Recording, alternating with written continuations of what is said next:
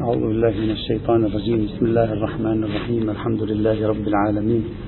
صلى الله على سيدنا ونبينا وحبيبنا محمد وعلى آله الطيبين الطاهرين.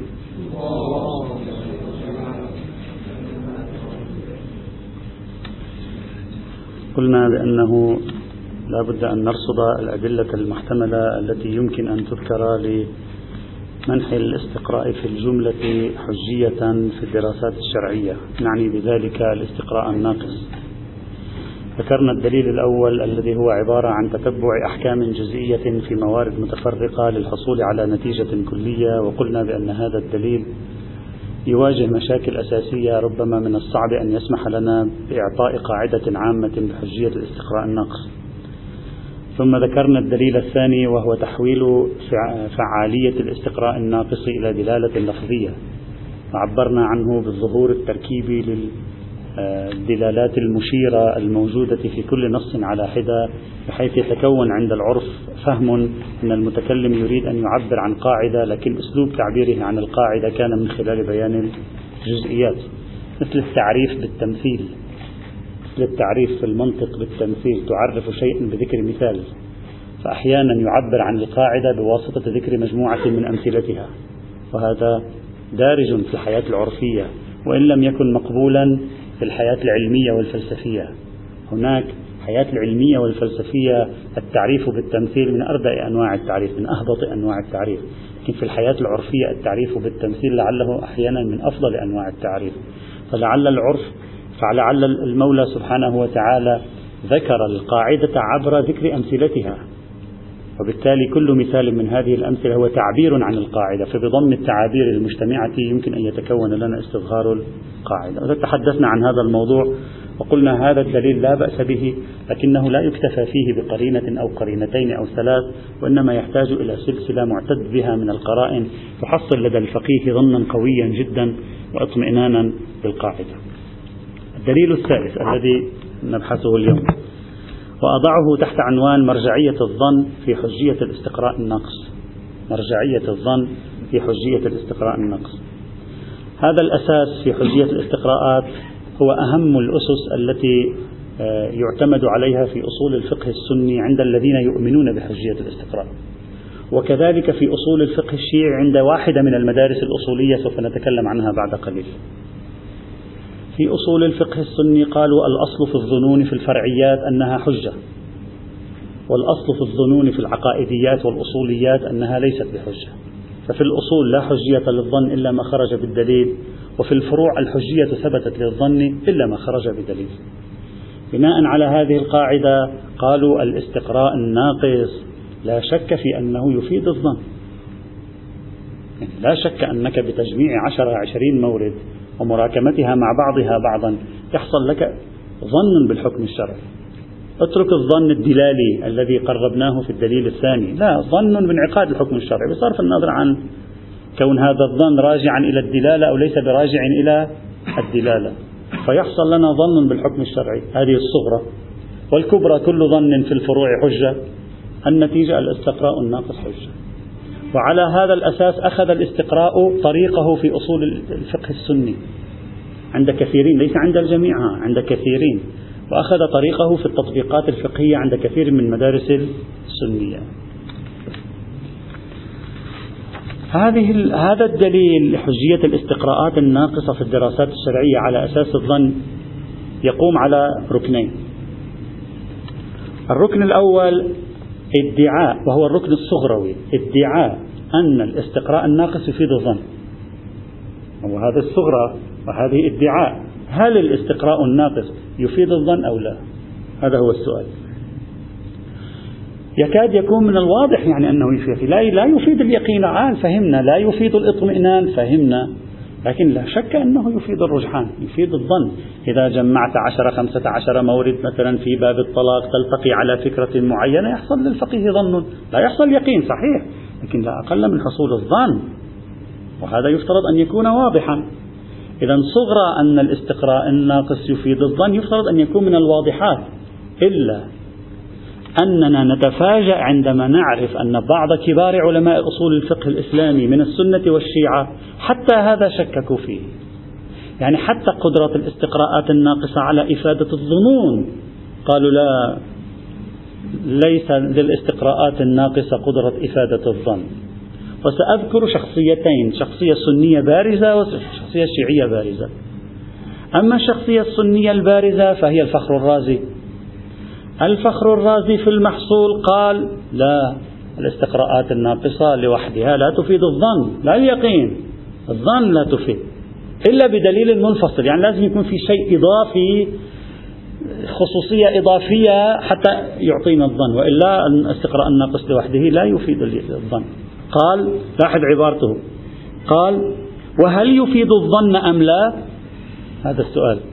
الأظهر أن هذا القدر يعني الاستقراء الناقص يتكلم عن الاستقراء الناقص في مقابل التام. الأظهر أن هذا القدر لا يفيد إلا بدليل منفصل.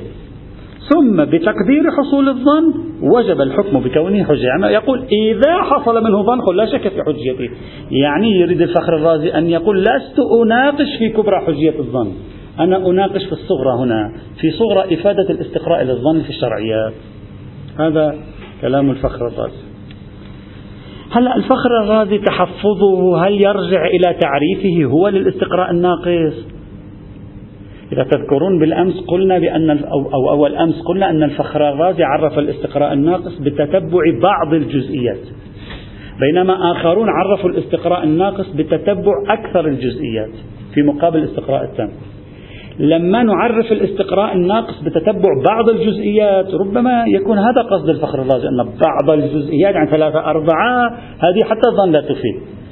فلعلنا لو قلنا للفخر الرازي أيها الفخر الرازي لو كان التتبع لكثير من الجزئيات لأكثر الجزئيات فما رأيك؟ ربما يقول لا تفيد الظن.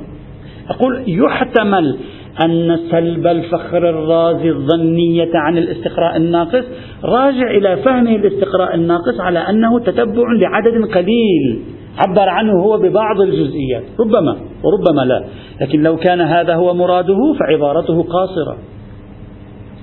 لو كان هذا هو المراد العبارة كان ينبغي أن يقول استقراء الناقص. إن كان بمقدار عدد قليل من الجزئيات فهو لا يفيد الظن. وإن كان بمقدار عدد كبير فهو يفيد الظن. لكن حيث لم يقل ذلك يبدو أنه يطلق الكلام ولا يفصل. هذا مثال الفخر الرازي. المثال الثاني المحقق الحلي في كتاب معارج الأصول. محقق الحلي في معارج الأصول يقول هكذا. يقول فإن قيل مع كثرة الصور. طبعا المحقق الحلي من العلماء الذين أفردوا الاستقراء بعنوان في أصول الفقه يعني جعل له عنوانا مستقلا.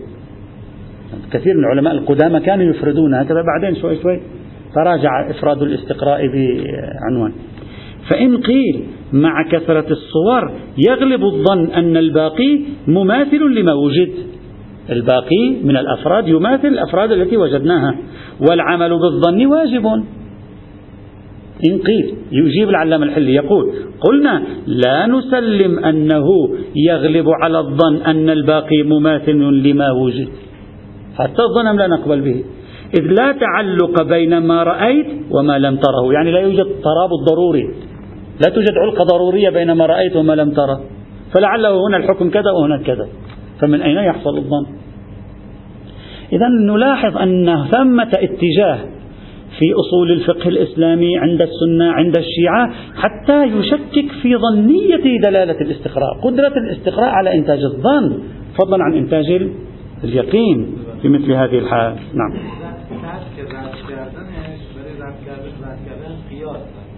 لا لا يتكلم عن الاستقراء أصلا عنوانه تحت الاستقراء.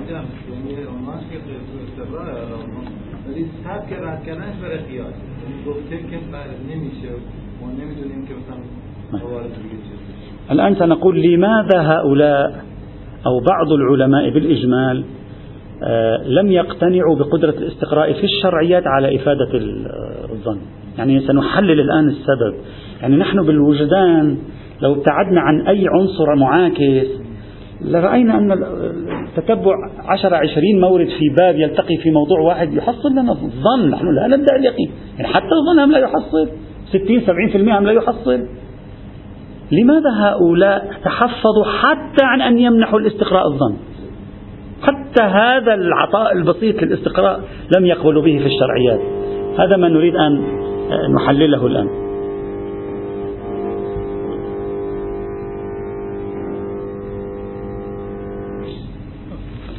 إذا أردنا أن نحلل لماذا هذا الصنف من العلماء رفض إفادة الاستقراء الناقص في الشرعيات الظان يجب علينا أن نحلل طبيعة رؤيتهم للشريعة.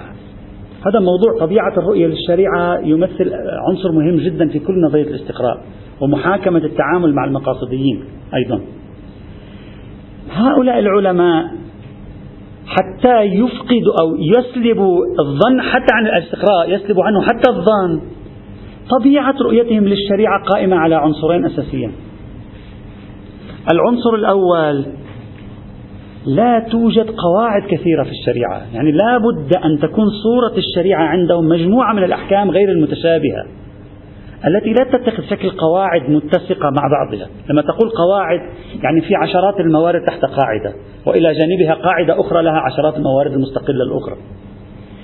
إذا كنت تنظر إلى الشريعة على أنها سلسلة من القواعد التي تجمع تمام أفرادها تحتها أنت قريب من أن تجعل الاستقراء يعطي الظن. أما إذا نظرت للشريعة على أنها أحكام على موارد جزئية تختلف الأحكام مع تشابه الموارد الذي عبرت عنه أنا بعدم الاتساق. يعني ما في اتساق في الأشياء. الأشياء تبدو متناقضة متهافتة في الرؤية العرفية. إذا رأيت بتجربتك الفقهية أن الشريعة هكذا من الصعب أن يولد الاستقراء عندك ظنا أيضا. يعني إذا كنت أنا في كل باب فقهي أراجعه. كلما أردت أن أكون من خمسة موارد قاعدة أجد نقضا لها. كلما أردت أن أعطي حكم شيء لما يشابهه أجد في الشريعة كثير من الموارد الشيئان المتشابهان لهما حكمان مختلفان. كيف يحصل لي بعد ذلك وثوق؟ كيف يحصل لي بعد ذلك؟ انعقاد للظن. طبيعة الشريعة التي أتعامل معها. دعوني أصورها على أنها مبعثرة. الأشياء التي إلى جانب بعضها غير متشابهة. ليست رسمة مكتملة بنظرنا البشري لا بالنظر الإلهي تكلم بنظرنا البشري. لا نكاد نقدر على إيجاد اتساق بين أجزائها. كلما زادت البعثرة في رؤيتي للشريعة نتيجة التجربة الفقهية صار إمكان إيجاد اتساق على أساس الاستقراء ضعيفا جدا. حتى الظن قد لا يتكون. حتى الظن قد لا يتكون. وكلما رأيت أن الشريعة مليئة بالتقعيدات مليئة بالتشابهات يعني ضويت أضأت على المتشابهات ارتفع عندي أن الشريعة تتميز بإعطاء أحكام متماثلة لأشياء متماثلة. فإذا رأيت في مورد مجموعة أحكام متماثلة أو حكم متماثل لأشياء متماثلة فإنني أوسع الدائرة لسائر المتماثلات. إذا أول عنصر يفقد مثل الفخر الرازي ويفقد مثل المحقق الحلي إمكانية تحصيل الظن من الاستقراء الناقص في تقديري طريقة قراءتهم للشريعة. هل هي متشظية متسقة غير متسقة أو لا؟ هذا موضوع في غاية الأهمية. حتى الموقف من القياس هم أيضا هذا الموضوع يلعب فيه دورا بعيدا عن روايات النهي عن القياس. هذا أولا ثانيا. الآن سنقول سنقول أن العلاقة بين الاستقراء وهذا النقاش جدلية وأن المشكلة أننا يجب أن نبحث ما هي نقطة الانطلاق. هو نعم. الآن الآن سنتك الآن هذا الذي أريد أن أصل إليه. إذا هذا الأول. ثاني نسبة وحجم التخصيصات. كلما كان الفقيه بتجربته الفقهية يرى ما من قاعدة إلا وعرض عليها تخصيصات كثيرة 30% 40% فإذا وجد عشرين مورد متشابه في حكم واحد يصعب عليه أن يضع يده إصبعه على الواحدة وعشرين ويقول هذا لم يخرج بالتخصيص. يعني الاحتمالات تنزل عنده كثيرا.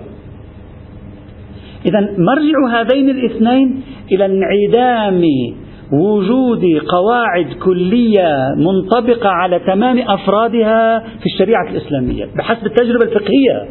لا اللوحة الشريعة الواقعية حسب التجربة الفقهية. وبالتالي لا يحصل حتى الظن حينئذ من الاستقراءات الناقصة. طيب هذا كله ماذا يعني؟ يعني أن العلاقة بين الاستقراء إعمال الاستقراء في الاجتهاد وبين هذه المشكلة التي نحن فيها هي علاقة جدلية. يعني هذه المشكلة تؤثر على قيمة الاستقراء. والاستقراء لو كان حجة يضعف هذه المشكلة. يبدد هذه لأن الاستقراء إذا كان حجة تكثر التقعيدات تكثر الأحكام المتشابهة. يعني أنا لو ذهبت بدأت خطوتي من الاستقراء ستنخفض هذه الصورة المبعثرة للشريعة. حسب رأي الاستقرائيين أنفسهم. وإذا أنا بدأت من الصورة المبعثرة للشريعة من أدلة أخرى بعيدا عن الاستقراء عندما سآتي إلى الاستقراء لن يكون له قدرة إنتاج الظن. فالعلاقة بينهما جدلية يعني هذا قادر على التأثير ذاك هم قادر على التأثير جدلية إمكانية. هذا هم قادر أن يؤثر فيلغي تلك الصورة المبعثرة وتلك الصورة المبعثرة قادرة أن تؤثر في الاستقراء فتلغي قدرته على إنتاج الظن. وبالتالي يجب علينا أن نرجع خطوة للوراء. خطوة للوراء تحدد لي نقطة البداية. مثلا سأعطي مثالين لخطوة للوراء. مثال أول روايات النهي عن القياس. بحيث أدعي أدعي مثلا أن روايات النهي عن القياس تعلن عدم وجود تشابهات في الشريعة. ما هي إذا كانت روايات النهي عن القياس فهمت بنيتها التحتية على أنها تريد أن تفهمنا أن الشريعة ليست سنخ شريعة قائمة في الأعم الأغلب على التشابهات. معنى ذلك أنني أعدمت موضوع إجراء الاستقراء هنا. فإذا نقطة البداية يجب أن تكون من الخارج إما من روايات النهي فتكون لصالح الصورة المبعثرة في الشريعة على حساب الاستقراء أو أو نقطة البداية تكون من أدلة التشريع العليا على حسب نظرية العلامة شمس الدين التي تحدثنا عنها في العام الماضي وما قبله. لأن أدلة التشريع العليا ماذا تفعل؟ تقلل التخصيصات تقلل عدم التشابه كما شرحنا سابقا. فإذا قللت عدم التشابه ازدادت نسبة التشابه الاستقراء صار بإمكانه إنتاج الظن. إذا ثم يعني بتحليل فلسفي إذا صح التعبير. لا حل لهذه المشكلة بين الاستقرائيين وبين خصومهم لا بمرجعية الاستقراء ولا بمرجعية الصورة المبعثرة في الشريعة. يجب أن تكون نقطة البداية من مكان آخر. إما مثل روايات النهي عن القياس التي توضعت من, من قدرة الاستقراء وإما مثل منهج مثلا الشيخ شمس الدين الذي يجعل أدلة التشريع العليا قادرة على سميناها سميناها بالمحدلة المحدلة هي تلك الآلة التي تسوي القير في في في الطريق. نعم. ف كالمحدلة كل شيء على خلاف هذه الأدلة التشريع العليا. تزيحه وتفسره تاريخيا تفسره تدبيريا. فإذا سيبدو الطريق بعد مرور المحدلة أنه متسق. سترتفع احتمالية الاتساق والتشابهات. سيقدر الاستقراء على أن يعطي الظن. إذا مرجع إشكال الفخر الرازي والمحقق الحلي إلى طبيعة في تحليلها. آه، هم لم يقولوا شيء. تحليل في طبيعة رؤيتهم المسبقة لواقع الشريعة. وبالتالي لا هذا يمكنه أن يرجح ولا ذاك يمكن يجب علينا أن نرجع خطوة إلى الوراء. وإن كنا كما سوف نرى في بحث القياس أن القول بأن الاستقراءات الناقصة لا تكاد تنتج الظن يعني الحق والإنصاف أنها مكابرة. من الصعب أن يقول الإنسان لا تنتج الظن. كيف؟ كيف؟ وقد أقر علماء أصول الفقه الإمامي الذين يرفضون القياس جملة وتفصيلا. أقروا بأن القياس يفيد الظن كما سنرى. إذا كان القياس عندهم يفيد الظن وعبروا عنه بالظن القياسي كيف لا يمكن أن يكونوا قائلين بأن الاستقراء يفيد الظن؟ إذا خلي هذه في بالنا لأن آه، موضوع الحل في مكان آخر خاصة عند دراسة آه، قضية القياس إن شاء الله تعالى. هذا فيما يتعلق بالركن الأول. ما هو الركن الأول؟ وهو الركن الصغروي. هل الاستقراء الناقص يفيد الظن أو لا؟ الأرجح وتفصيله لاحقا تكملة تفصيله لاحقا أنه يفيد الظن طبعا بشرطه وشروطه. نجي للركن الثاني لهذا الدليل.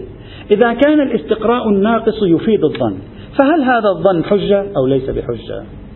هذا البحث الكبروي مقتضى القاعدة لا دليل على حجيته لأنه نحن منهيون عن اتباع الظن وإثبات الحجية له يحتاج إلى دليل خاص وليس بأيدينا من أدلة خاصة في الشريعة الإسلامية تعطي الحجية للاستقراءات الناقصة. ما لم ترجع إلى نوع من الدلالات كما قلنا في التقريب الثاني في الدليل الثاني يعني الدلالات التركيبية. طيب هذا مقتضى القاعدة. والمبنى الذي يبني عليه أصول الفقه السني أن كل ظن في الفروع حجة إلا ما خرج بالدليل وهذا غير صحيح. يعني. إلا. نعم هذا الركن الثاني. نعم في الدليل الثالث حجية الاستقراء الناقص على أساس حجية الظن. صغرى إفادة الاستقراء الناقص للظن تكلمنا عنها. كبرى حجية الظن الاستقرائي. حجية الظن الاستقرائي تحتاج إلى دليل خاص المدعى أنه لا يوجد دليل خاص. إلا. أنه في داخل المدرسة التي لا تؤمن بكل بحجية الظن إلا ما خرج بالدليل يعني المدرسة الإمامية. توجد مدرسة يمكن أن يصبح الاستقراء نشيطا جدا فيها وهي المدرسة الانسدادية. القائلون بمسلك الانسداد. القائلون بمسلك الانسداد وهو المسلك الذي بدأنا نشهد تناميه منذ القرن العاشر الهجري كما تعكسه نصوص الشهيد الشيخ حسن ابن الشهيد الثاني في كتاب معالم الأصول. بدأنا نشهد أفكاره شيعيا بقوة في القرن العاشر وبلغ ذروته في القرن الثالث عشر بحيث ظهر كبار من العلماء يؤمنون بالمسلك الانسدادي. هذا المسلك كما تعرفون يعتقد بأن مطلق الظنون حجة. من أين أتت؟ ما, ما يهمني. فإذا كان الاستقراء الناقص يأتيني بظن فالمفترض الانسداديون يؤمنون بحجية الاستقراءات الناقصة. يعني مثل مثل السيد الزنجاني اليوم حفظه الله تعالى فيما ينسب إليه من قوله بمسلك الانسداد يفترض على مسلكه أن يكون الاستقراء الناقص حجة وبالتالي ينفتح باب إعمال الاستقراءات الشاطبية حينئذ في الشريعة. لماذا لا نعملها؟ إلا إذا واحد يشكك في الصغرى كما قلنا قبل قليل. إذا الانسداديون بإمكانهم أن يقبلوا بحجية الظن الاستقرائي. وقد قال صاحب المفاتيح السيد الطبطبائي صاحب مفاتيح الأصول وهو من الذين سلكوا ومالوا إلى مسالك الانسداديين. ماذا قال في المفاتيح؟ قال قد يستفاد من القائلين بأصالة حجية الظن حجية الاستقراء لأنه مما لم يقم دليل على عدم حجيته. ما في دليل على النهي عنه. بل هو بنفسه في كتاب المناهل قال بناء على المختار من حجية الاستقراء في نفس الأحكام الشرعية لماذا؟ لإفادته الظن والأصل فيه الحجية كما بيناه في المفاتيح الأصل في مطلق الظن الحجية كما بيناه في المفاتيح. إذا الباب الصغير الذي يمكن للتفكير الشرعي الاستقرائي شيعيا أن يدخل من خلاله هو باب الانسداديين. يمكن لأنه الاستقراء الناقص يعطي ظن والانسداد ما عنده مشكلة مع حجية الظن. وبهذا تشهد نظرية مقاصد الشريعة إمكانا تشهد ازدهارها تحت خيمة الانسداديين. نظريا هكذا. نظريا يفترض لأن كل الأشياء التي يمارسها المقاصديون لا أقل جزء كبير منها يعطي الظن والمفترض عند الانسداد أن يقبل بها. فلماذا لم يدخل الانسداديون بابا مثل باب مقاصد الشريعة؟ لماذا لم يفكروا كثيرا في استخراج قواعد كلية عبر الاستقراء؟ توجد لهم كلمات متعددة في إعطاء قيمة لجملة من الأمور عبر الاستقراء لكنها ليست بهذه السعة كما سوف نرى لاحقا. لكنها ليست بهذه السعة في هذا. انفتاحيون الأصل عندهم. شرا السيرة العقلائية. هو هذا دليل خاص على حجية الظن الظهوري.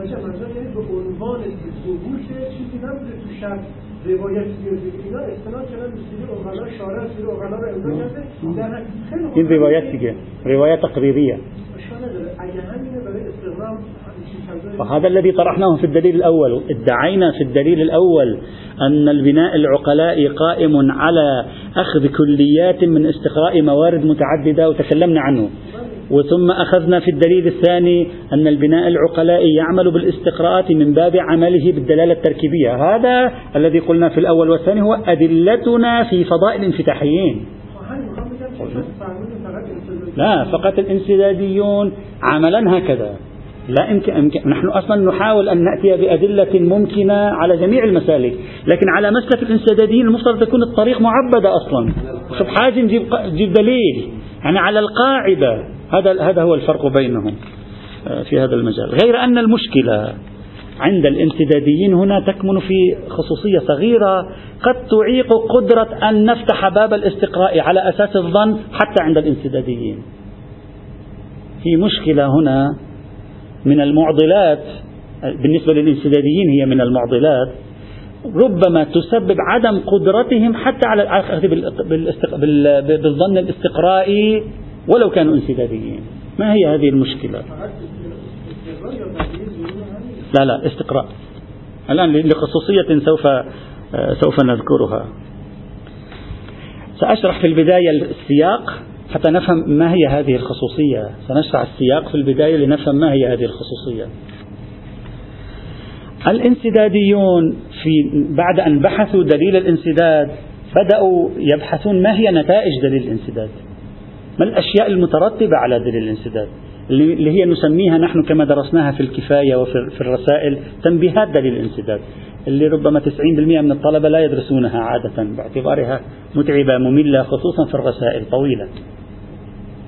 واحدة من تنبيهات دليل الانسداد التي هي نتائج القول بالانسداد أن نتيجة الانسداد ما هي؟ في احتمالين في النتيجة. هو الاحتمالين شكلوا اتجاهين عند الانسداديين. الاحتمال الأول الذي شكل الاتجاه الأول أن نقول دليل الانسداد يدلنا يثبت لنا بالعقل يثبت لنا أن الشارع تبارك وتعالى قد أعطى الحجية لمطلق الظن. دليل الانسداد يدلنا يكشف لنا أن الشارع أعطى الحجية لمطلق الظن. افتح قوس في ظرف الانسداد.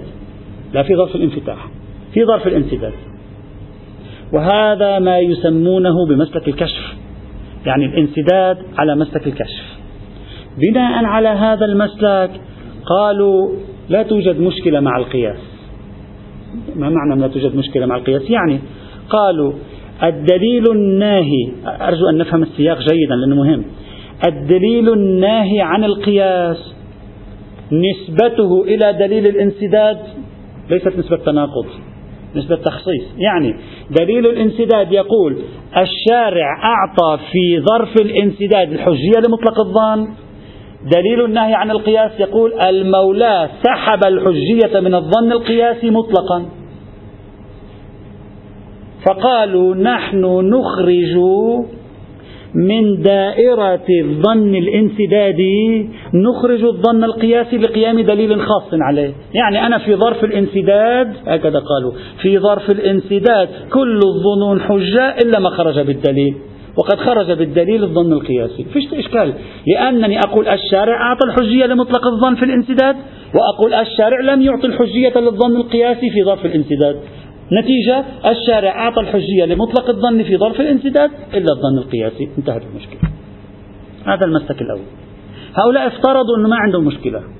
جمعوا بين الأمور. المسلك الثاني. قالوا دليل الانسداد لا يكشف لنا أن الشارع حكم بحجية الظن. دليل الانسداد هو حكم عقلي بقبح العمل بغير الظن في ظرف الانسداد. هو دليل عقلي على قبح النهي عن الظن في في ظرف الانسداد. قبيح أن ينهى عن الظن بحكم العقل وأحكام العقل لا تقبل التخصيص. فإذا أحكام العقل لا تقبل التخصيص صارت أدلة النهي عن الظن القياسي معارضة لأحكام العقل القطعية التي لا تقبل التخصيص. إذا شعر الانسداديون هنا أنهم صاروا مضطرين يقبلوا بالقياس. وهذا شعور ثقيل على شخص في الفضاء الشيعي. ثقيل يعني ما يتحمل الواحد. شافوا أنفسهم راح يتورطوا في في مكان يعني غريب عجيب ويعلم من الشريعة أنها نهت عن القياس. فكيف هو الحال؟ ذكروا هنا سبع أوجه ثمان أوجه عشر أوجه تقريبا لكيفية التوفيق بما يحافظ على عقلية الحكم اللي سموه مسلك الحكومة لأن العقل يحكم ويحافظ في الوقت نفسه على النهي عن القياس. ذكروا أوجها متعددة في, في, في هذا المجال. طيب. هذه المشكلة المطروحة عند الانسداديين ما علاقتها ببحثنا؟ علاقة هذه المشكلة ببحثنا هي ترجع إلى طبيعة فهمنا للعلاقة بين القياس والاستقراء. القياس يعني القياس فقهي أتكلم هنا. ما هو موقفك من النسبة بين القياس والاستقراء؟ إذا قلنا النسبة بين القياس والاستقراء متساوية؟ الاستقراء ليس سوى قياس. الاستقراء أحد أوجه القياس. فهذا معناه أنك حتى لو كنت انسداديا لن تتمكن من العمل بالظن الاستقرائي. نسد الطريق مجددا. وربما تكون هذه إحدى النكات التي لم تدفع بعض الانسداديين على الأقل إلى الذهاب نحو إجراء الاستقراء على نطاق واسع. ربما. إذا حتى أكون انسدادي وأعطي في نفس الوقت حجية للظن الاستقرائي يعني للاستقراء على أساس الظن. لابد أن أكون قد حلت مشكلة مسبقة وهي النسبة بين الاستقراء والقياس. فلو أنا كنت مؤيد للسيد باقر الصدر كما أشرنا سابقا الذي كان يقول الاستقراء شيء والقياس الفقهي شيء آخر. القياس الفقهي انتقال من جزء إلى جزء الاستقراء انتقال من جزئيات إلى كلي إذا كنت أقول بذلك انحلت المشكلة. صار الظن القياسي خاصا بالانتقال من الجزء إلى الجزء بقي الظن الاستقرائي تحت دليل الانسداد بلا أي مشكلة. أو إذا كنت أقول مثلا بالتمايز بينهما أصلا متباينة هذه المفهومين متباينين تماما لأي وجه لأي سبب من الأسباب تنحل المشكلة. أما لو قلت الاستقراء هو نفسه القياس أو هو شكل من أشكال القياس لا. حينئذ حتى لو كنت انسداديا لن أتمكن من إعطاء الحجية للظن في مثل هذه الحال. إلا في حالة واحدة. فقط عند فريق واحد. قال الشيخ الأنصاري في الرسائل أن بعض العلماء قال بهذا القول. أي قول؟ وهو أن ندعي بأن أدلة النهي عن القياس خاصة بحال الانفتاح. ولا تشمل حال الانسداد. أصلا ليس فيها إطلاق. شيخ الأنصاري يقول مال إليه بل قال به بعض. هذه عبارته. مال إليه بل قال به بعض. قال لو أرصدنا أدلة القياس والنهي عنه ظاهرة في أنها تريد أن تنهى الناس عن إعمال القياس في ظل, في ظل الانفتاح. وليست ناظرة إلى عالم الانسداد. فلا تعارض إطلاقا حتى الظن القياسي حينئذ يكون حجة في باب الانسداد. يعني إذا كنت انسدادي الظن القياسي أيضا سوف يصبح حجة. فإذا كان الاستقراء مطابقا للقياس الظن الاستقراء سوف يكون حجة حتى لو كنت انسداديا بناء على هذا الرأي. إذا خلاصة أنا فقط أريد أن أحلل الموضوع بناء على المشهد الانسدادي. خلاصة الفكرة على الشكل التالي. بناء على الانسداد يفترض فتح باب الظن الاستقرائي وإعطاء الحجية له. لكن تواجهنا مشكلة هنا. هي مشكلة حجية الظن القياسي. بناء على الكشف الظن القياسي خب أخرجناه بدون مشكلة. بناء على الحكومة الظن القياسي فيه مشكلة كبيرة ولهم في ذلك تخريجات. النسبة بين الاستقراء والقياس. إن قلنا بأنها متحدة أو الاستقراء ضرب من القياس أشكل الأمر على على مسالك الانسداديين. لم يعد الظن الاستقراء حجة.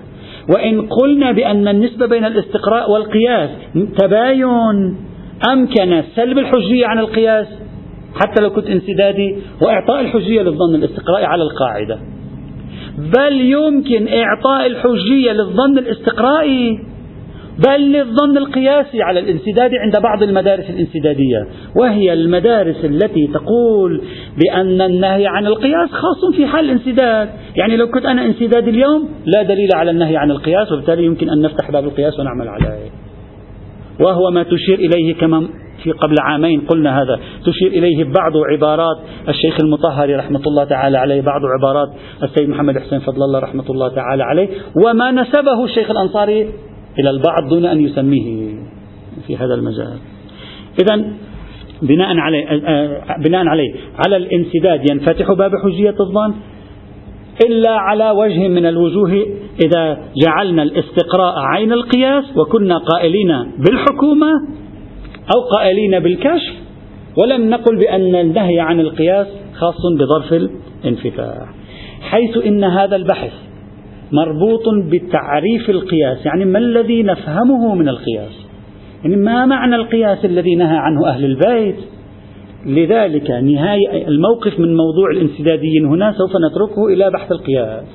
هناك سنعرف ما هو المراد من القياس وهل يشمل القياس ظرف الانسداد أو لا؟ وهل يشمل القياس الاستقراء أو لا؟ وسيأتي أنه لا يشمل الاستقراء.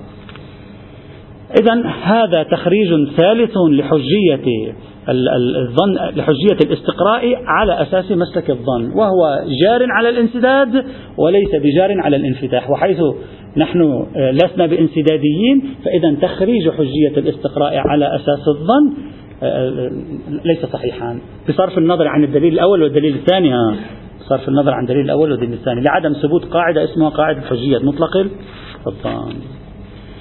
يأتي بعض تخريجات أخرى أيضا والحمد لله رب العالمين.